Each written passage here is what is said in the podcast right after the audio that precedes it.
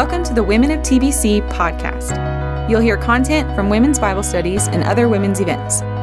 For more information, visit templebiblechurch.org. Good morning, friends. Good morning, everyone joining us on live stream. It's so good to be back together. I feel like some people are still on spring break today. Uh, our room, our, our numbers are down a little bit here, but we are excited for what God has been teaching us um, this week, what He has taught us during our discussion time. I was just so blessed by my discussion. I hope you were as well.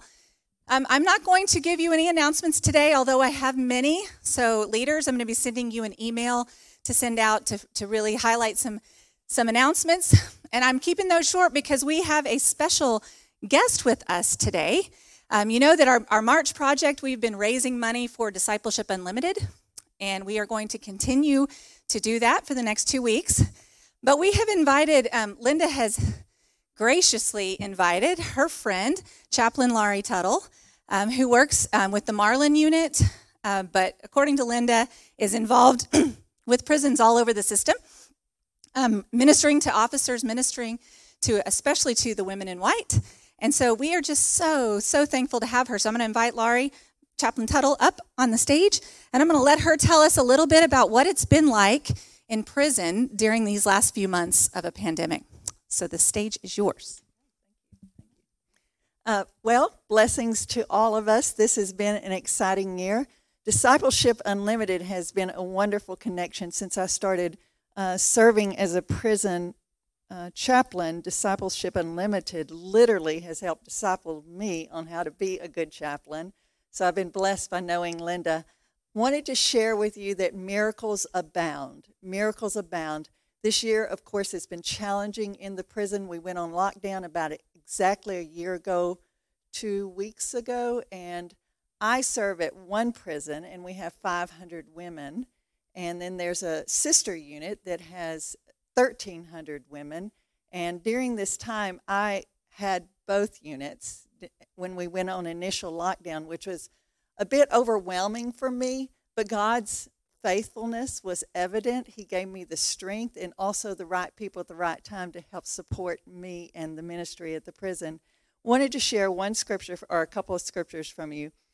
There is to be sure a certain wisdom which we express among the spiritually mature it is not of wisdom of this age, however, nor of the rulers of this age, who are men headed for destruction.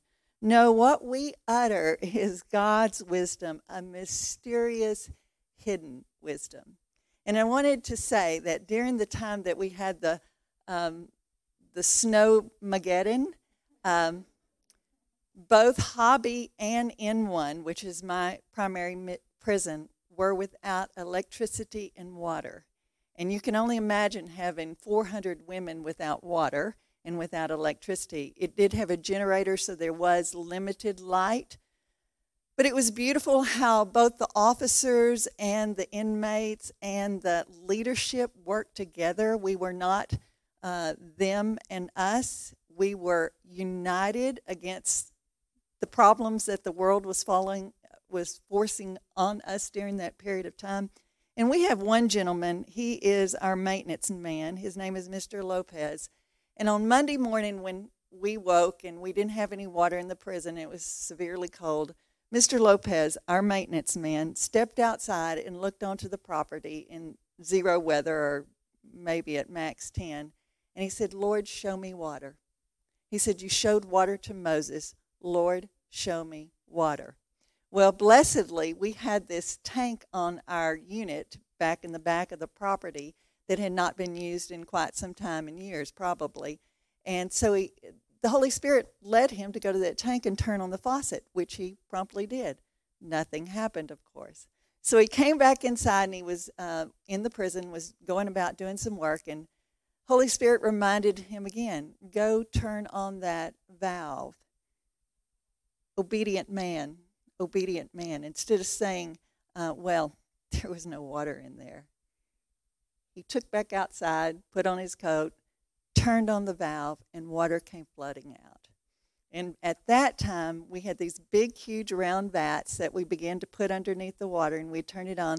And during six days without water, we kept the unit unit filled with water. We could flush our toilets. We had drinking water. It was drinkable.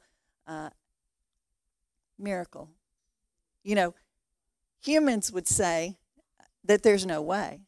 And man's law says that. How do you explain that?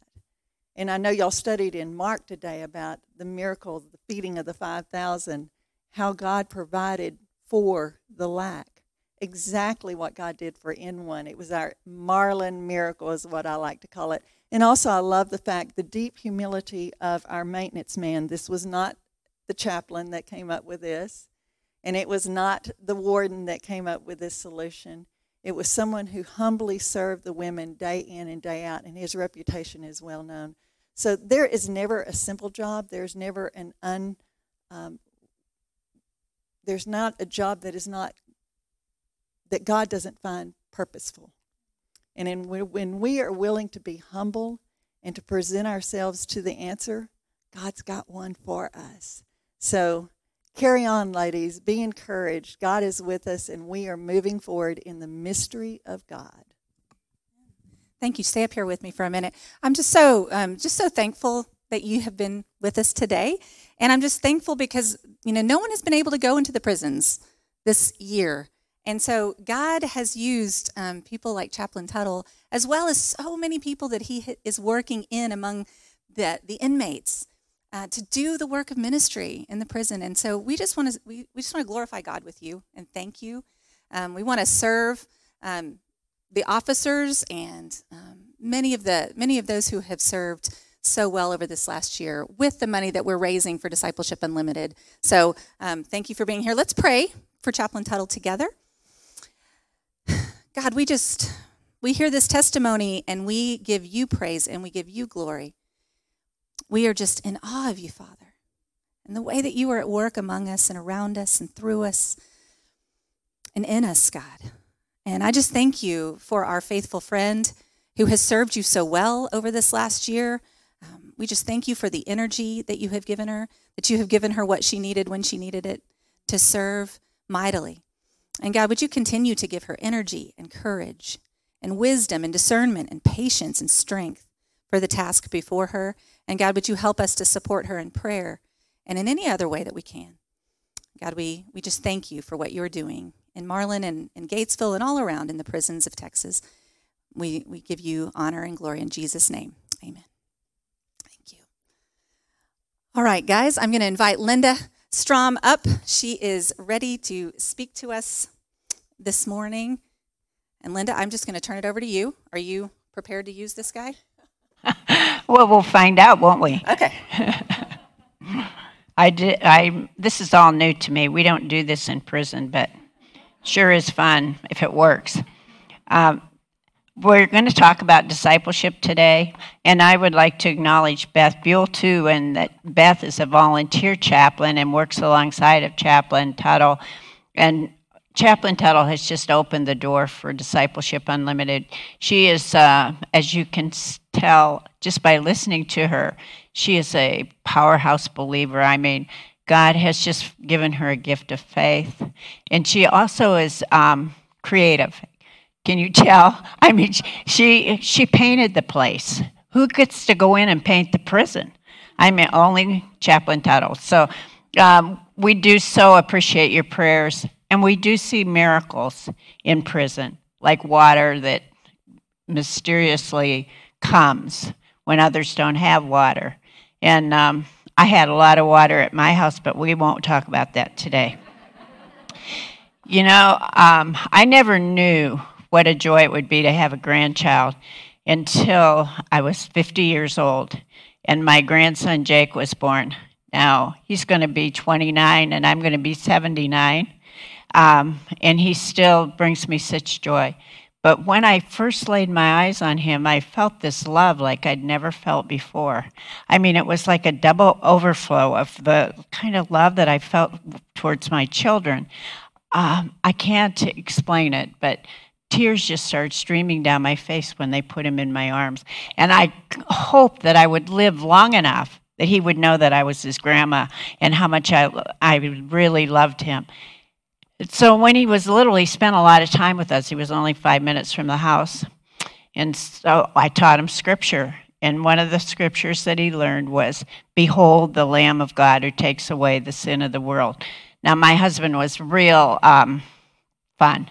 I guess that's the best way to say it. I mean, he, he emphasized everything. Like he taught Jake, Old Man River. I mean, he would just, and anything Papa did, he did. So Papa helped him with the scripture, and so he would go, Behold, the Lamb of God who takes away the sin of the world. John 129. And so I, I thought that was just great. So I said, let's go out for pizzas to celebrate. So the guy who waited on us, Dave, knew uh, our family. And he's, I said, Dave, would you like to hear Jake's scripture? And so Dave said, Of course. And he said, Behold, the Lamb of God who takes away the sin of the world. And Dave looked at him and smiled and he said, That's really great, Jake. And who is the Lamb of God? Well, he looked at him so puzzled and he said, Well, my grandma. so the first slide is Who do you say that I am? And a lot of times we get that a little confused. I remember when uh, Karla Faye Tucker, there's Karla books back there. Some of you maybe haven't heard of Karla's story, but I was privileged to be the spiritual advisor for Karla Faye Tucker, who was the first woman executed in Texas in over 100 years. And Karla had a deep and radiant faith. She'd come to Christ in the Harris County Jail and was a believer as long as she was in prison. She was radically converted, told the truth about everything, her life was in God's hands, and she was um, she was about to be executed, and p- different uh, programs like 60 Minutes and Larry King, everybody wanted to interview her because it was a big deal that somebody who had repented and no one questioned her faith, not Lesley Stahl, not Larry King. They saw her radiant faith. And one of the things Karla made very clear to me is if God gets more glory through my going home than through my staying, that's what we want, right? Well, I wasn't so sure, but she was. So at the end of the Larry King interview, he said to her, Finally, Karla, you remain up. And she said, Yes. And he said, That can't just be God. She said, Yes. He said, can you explain that to me just a little bit more? That really touched me. That someone has that kind of relationship that someone else is saying. Can you explain that to me just a little bit more? And her answer was when you've done something like I've done, and you've been forgiven, and you know that you're loved, that has a way of so changing your life that it's not a secret. There's no way to keep it inside. I know where I'm going. I know what Jesus did for me. And when I leave here, I'm going to go and be with him. So when you ask that question of Karla, who do you say that I am? She would say, You're my Savior, my rescuer, my deliverer. And uh, if you have a red letter Bible that you've been using as you're going through the book of Mark, one of the things that means is it's the words of Jesus, but one of the things that might be interesting for you is to count how many times Jesus asked questions instead of giving answers. Um, when he asked, Who do you say that I am? Peter said, You are the Messiah, the Son of God, the, the Son of the living God, Messiah, Waymaker. We sing all these things, but it's so important that we really are walking them out. And so we're going to uh, talk about what it is to be a follower of Christ and what discipleship is. Yes, Jesus said, You're right, Peter. I am a king, but I'm a very different king. I'm a king who must suffer and go to the cross. So Jesus used that word must. It wasn't like Jesus was um, a victim. I used to think, and we talked about this in our small group, I used to think uh, when I watched movies like King of Kings, I don't know if anybody else in this room is as old as I am, but when I went to school, uh, we would see the movie King of Kings. They showed it every year at Easter. And I didn't really have an understanding of it was for me that he died. I thought someone else, I thought the people put him there. But I didn't realize he must die. He wasn't a victim, he was a sacrificial lamb. He laid down his life for his friend. Out of love for you and I, uh, he was that king. And he was a king who must suffer and go to a cross. He was a substitute and he has an upside down kingdom. He's a king, and we have decided to belong to the kingdom of God. Seek first the kingdom of God, and all these things shall be added unto you. Well, what things? Well, instead of going to be served, we come as a servant. When we started Discipleship Unlimited, we started with Campus Crusade, and one of the things Bill Bright said was, There's nothing I will ask a staff member to do that I don't do myself. And I think as a follower of Christ, we have to remember that we're all servants. It's an upside down. The greatest among you must be the servant of all. And Jesus was certainly the greatest among us. In your king in God's kingdom, we lose our life to find it. There's no negotiations. It's not like we're going to come together and negotiate on this. It's about time I got this kind of benefit here. You know, as I look at the way God has provided um, as we've moved out in faith, like the water at the prison, I mean, that is a, a miracle, really. And everything that we have need of, He knows. He knows our need. And if there's a time that we have a need that's not met, He will be there to be our comforter, our healer, the one that enables us to walk through with joy. Uh, what a great king. So we surrender to him and we find our identity in him. Actually, we die to live and we go to prison to have fun. okay. Peter didn't like the answers he got, um, and he rebuked Jesus. But Jesus pays him the compliment and rebukes him because he realized that Peter didn't get it. And sometimes we don't get it either. But I was thinking of how we have to remember that we're not fighting flesh and blood, but we're fighting principalities. And so when we get in that place where we feel like we don't understand why this is happening for us, then we, uh, we can call out to Jesus and say, Give me a knowledge of this. And I know that I'm loving this person with your love because right now I don't feel any of that at all. And I know that I'm not wrestling um, against flesh and blood here. I'm wrestling against principalities which want to pull me down. As we got closer to the execution, other other uh, parts of this interview that she had with Larry King became even more powerful to me. When she asked, Larry King asked her, Are you fighting to live? Her response was, My life is not in the hands of the governor. It's, in the, it's not in the hands of the Texas Board of Pardons and Parole. My life is in God's hands. I know that when I leave here, I'm going to go and be with Him. And as she talked that night before the execution, and it came on television stations around the world, this, is, this was an amazing thing because Karla's story was told by Larry King for two nights. When I went to South Africa, people in the prisons knew about Karla Faye Tucker.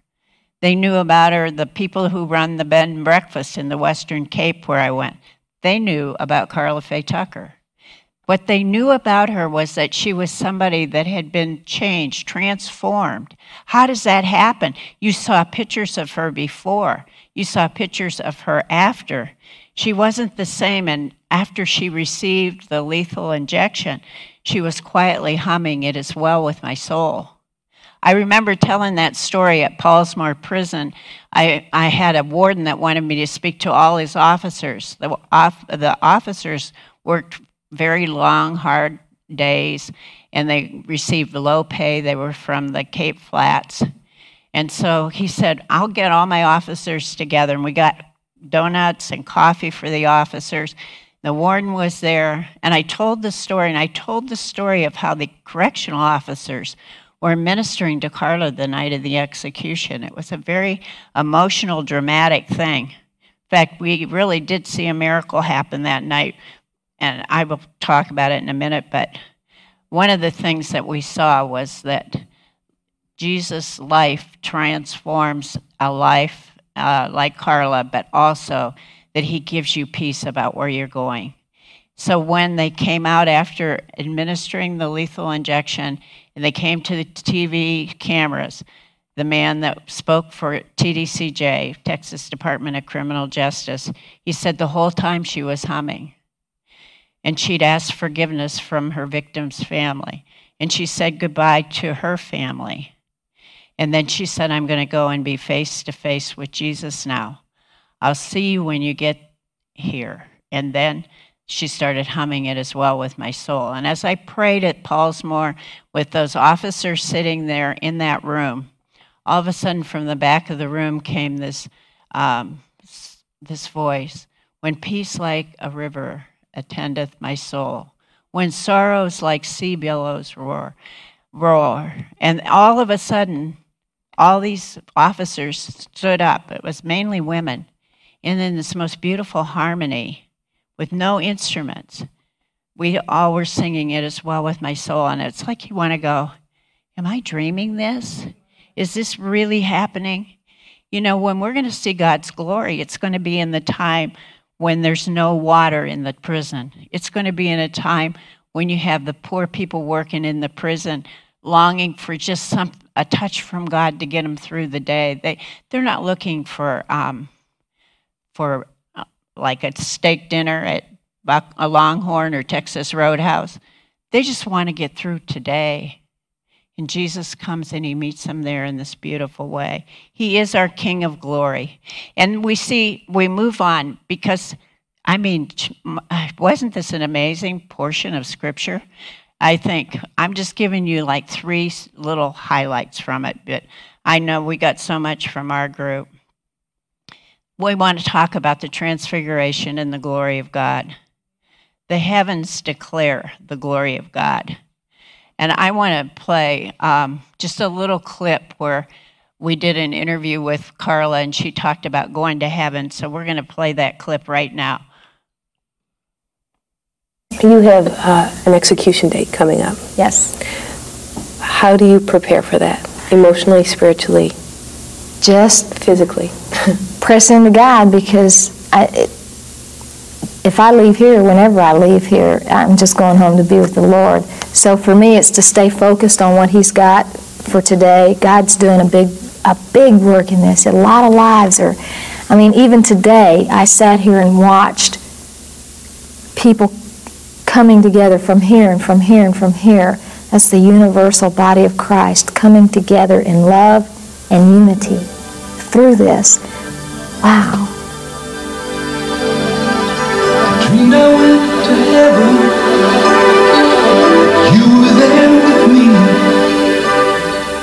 Would you rather stay in prison for the rest of your life or would you rather go see God? Well, I think I would say, like Paul, um,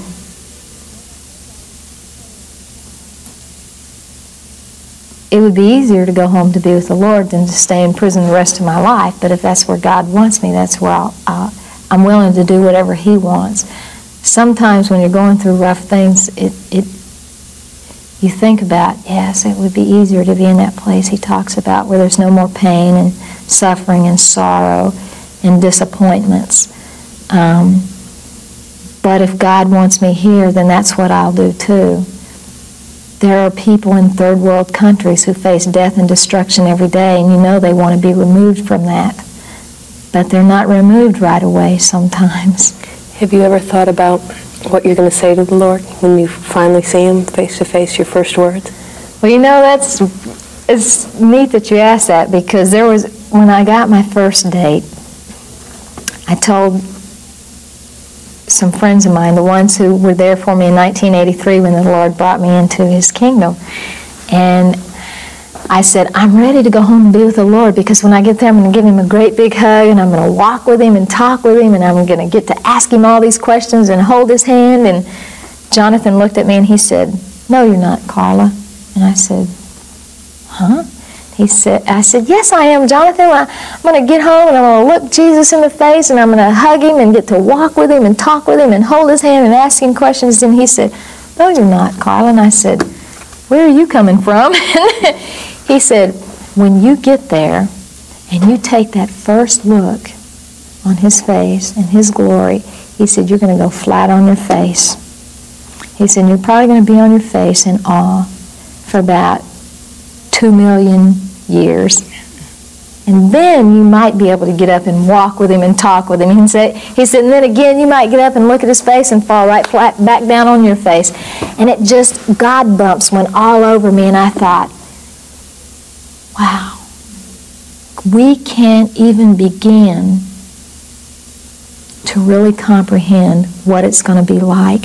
You know, we may think we're going to ask him this, or we'd like to say this to him, or, or we're going to see Paul or somebody coming up, but we can't really imagine that when we leave here and we enter into our home and come face to face with that kind of glory, what do you think it's going to do to us? I, I, I kind of agree with him. I think I'm going to fall flat on my face, just prostrate right before him, and I don't know how long I'll be there, but probably two million years is about like that here. So I may still be there when you guys get there.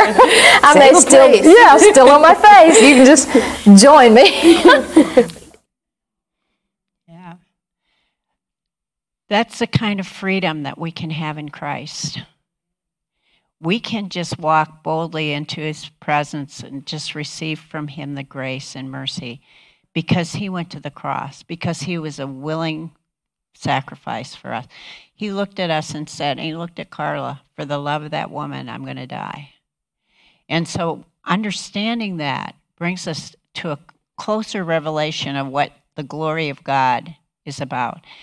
Uh, when you think of the Mount of Transfiguration and uh, Peter, James, and John, one of my favorite scriptures is um, out of John 1:14. And the Word became flesh and dwelt among us, and we beheld His glory. Just think of that. John was writing that after the Transfiguration. The Word became flesh and dwelled among us, and we beheld His glory. Glory is of the only begotten Son from the Father, full of grace and truth. If you have a hard time with the glory of God, one of the things that helped me a lot was I lived in a lot of um, pain and confusion as a child with an alcoholic father and a lot of uh, physical abuse that went on in our home. But I had a grandmother that would take me out under the stars and she would say, The heavens declare the glory of God. If you want to see the glory of God, go out in the night sky look up at those stars. The heavens declare the glory of God. And then if you think about Psalm 103 that goes with that, as high as the heavens are above the earth, that's how great God's love is for those who fear Him. So you go out and you say, That's the glory of God. And all between me and that is love. God's love for me, as high as the heavens are above the earth. You don't know how high that is because nobody does. I mean, that's big. It's really big love that God has for you. And receive what He has for you. Receive His love. Stand in awe of His glory. I, tr- I taught that to Jake too, and he loved that. We, we'd go out and we'd get a blanket and we'd lay out under the stars. So he went camping with his parents, and they were up uh, in Canada, and they got he was in bed, but then they saw the northern lights. So they woke Jake up and said, Come on, we want to take you down to see the northern lights. And they were all excited, Terry and Jean running down there with him. And he looked up at it and he goes, Dad, that's not the northern lights, that's the glory of God. And really, there's so much of the glory of God that we can see around us when the officers stood up at Pollsmoor and they started singing, It is well with my soul. The night of the execution, as we were praying in the chapel and singing, the execution was supposed to take place at 6. It took place at 643. An amazing thing happened as we were singing. We were singing songs that they chose. One of them was, Mine eyes have seen the glory of the coming of the Lord. And when you sing that in harmony with black, white, Hispanic, glory, glory, hallelujah, His truth is marching on. The truth is that we have eternal life in Jesus. The truth is that He died for us. The truth is that He is bursting forth in all of His radiance to reveal His love and Himself to us. So all of a sudden, we saw lights go on at the cross. Well, there's no cross here, but there was a cross in that chapel. And there was a generator that was for emergency use only. And it came on at 643 as the officers and the inmates were gathered in the chapel worshiping. There's no explanation for it. The next morning, we went in to have communion, and uh, the warden had made a way for us to go to the other women that were left because there were four of them living together. All four had come to know Jesus. There was life on death row. When the life of Jesus is there, you can't snuff Jesus out because it's a life like forever life. And we see his glory. Everything is possible for those who believe. And that's where we end this uh, little teaching on, on John, I mean, John, on Mark, is as we get to the end, we see the Father who has the Son, and he's so desperate for healing for the Son. How many of us have somebody we're desperate for healing for? We have a young girl right now who's gotten back into heroin. And she called me last night from jail. And um, I was so glad she was in jail. It was a mercy of God because she's dying out there. And I want her to get to Jesus. But you know what? He said his life is in us. He said when we have the Holy Spirit, we need to be praying for people. We need to be praying for healing for people. Why don't we pray for healing when somebody's sick? Because we are afraid maybe they won't be healed. Jesus didn't say that's a prerequisite. My daughter in law had a little lump on her um, wrist, which she's having taken care of today. But as I'm reading this, I thought, in the beginning days of my walk with Jesus, if somebody had a little uh, sore or something that she knew needed surgery on. I even would go into, I had a girl that would have mental breakdowns. And I would go in and I'd take every scripture I could think of and I'd be praying up a storm for healing for her. And sometimes people are healed and sometimes they're not. But that doesn't have anything to do with what we're called to do. We're called to be his disciples. I went to Manenberg Township uh, when I was in South Africa as well. And I thought about this story because it reminds me. I try to say, This is how you've taught me in my life about who you are, God. So I go into Manenberg, and there was a, a Muslim girl that several years before, when I'd come into the township, was a really difficult place where everybody's family lived with them. They were very, very poor. There's a Baptist minister there named Eddie, and he, Eddie and I would go out, and any of the women in the area that needed ministry, he would save it up. So when I came, we'd do it together. And there was a, a lady who had accepted Jesus into her heart. And I'd been there several times, so we'd formed this friendship, and we were praying for her father. And then this year, this time when I went back, she goes, "My father accepted Jesus, but he's dying. He has TB. He's in the bedroom. Would you go and pray for him? And so I said, I'd be glad to. She said, He's just devouring the word. He's so in love with Jesus. so I was kind of encouraged by that because when I looked at him and I saw how sick he was, I thought, man, I probably won't make it back to America before he dies. You know, um, no great faith here. So I decided I would ask him, What would you like me to pray and ask Jesus to do for you? I was hoping he would say, Well, I'd like to go and be with him right now. I thought, I have faith for that. but he didn't say that. I said, What would you like Jesus to do for you? He said, I'd like to be healed. I thought, Oh no.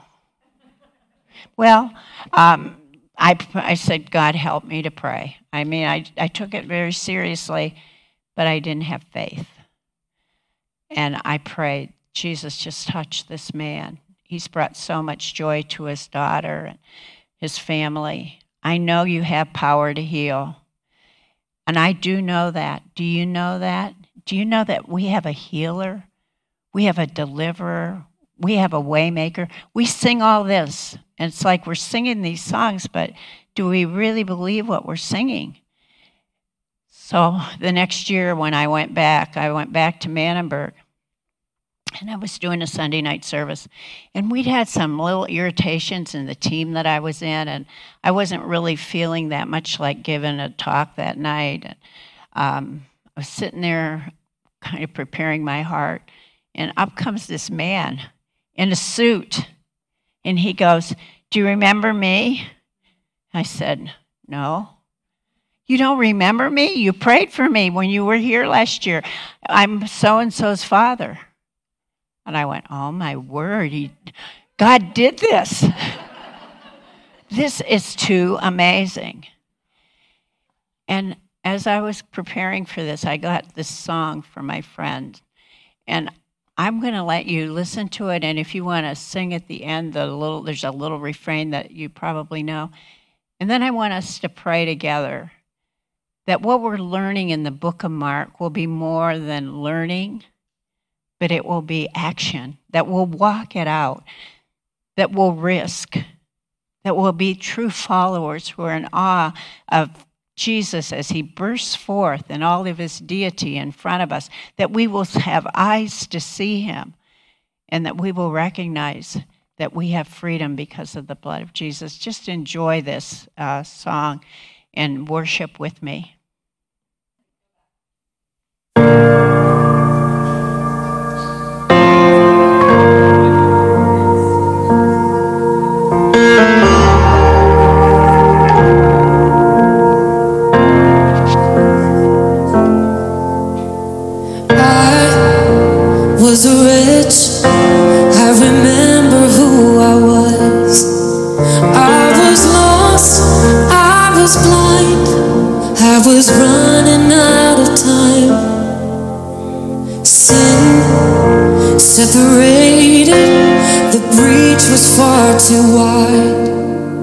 From the far side of the chasm, you held me in your sight.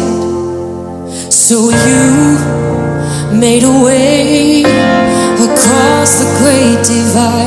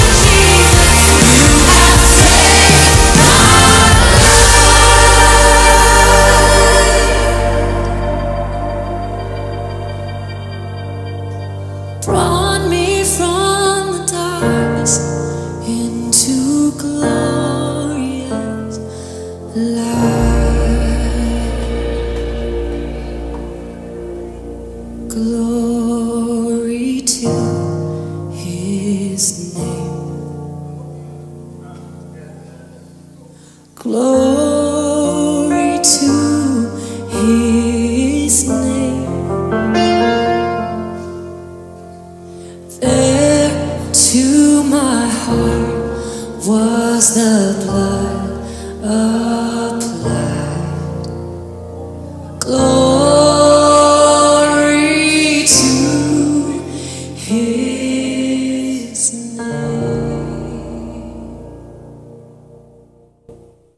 Jesus, for the blood. Thank you for new life. Thank you for leaving us with the Holy Spirit in giving us the work that you've called us to do and allowing us to see your miracles. We want to see your glory, Lord. Give us eyes to see and hearts that love like you love. And Lord, may your faith rise up within us. Faith comes by hearing, and hearing by your word. Lord, awaken our hearts and our eyes and our minds to your word. Bring it forth within us and give us courage to be radical for you. We just ask this in the precious and wonderful name of Jesus. Amen.